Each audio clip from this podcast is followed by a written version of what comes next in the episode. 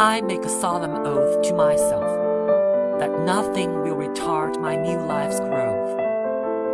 I will lose not a day from these readings, for that day cannot be retrieved, nor can I substitute another for it. I must not, I will not, break this habit of daily reading from these scrolls, and, in truth, the few moments spent each day on this new habit are but a small price to pay for the happiness and success that will be mine.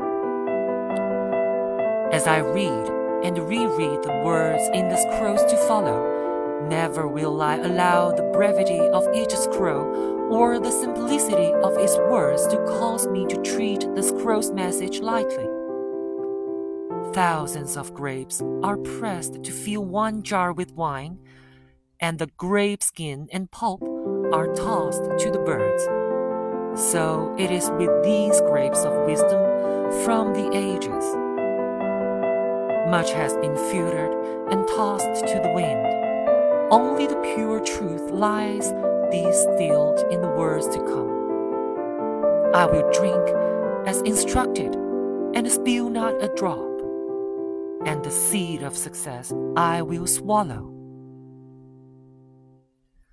Today, my old skin has become as dust. I will walk tall among men, and they will know me not. For today, I am a new man with a new life.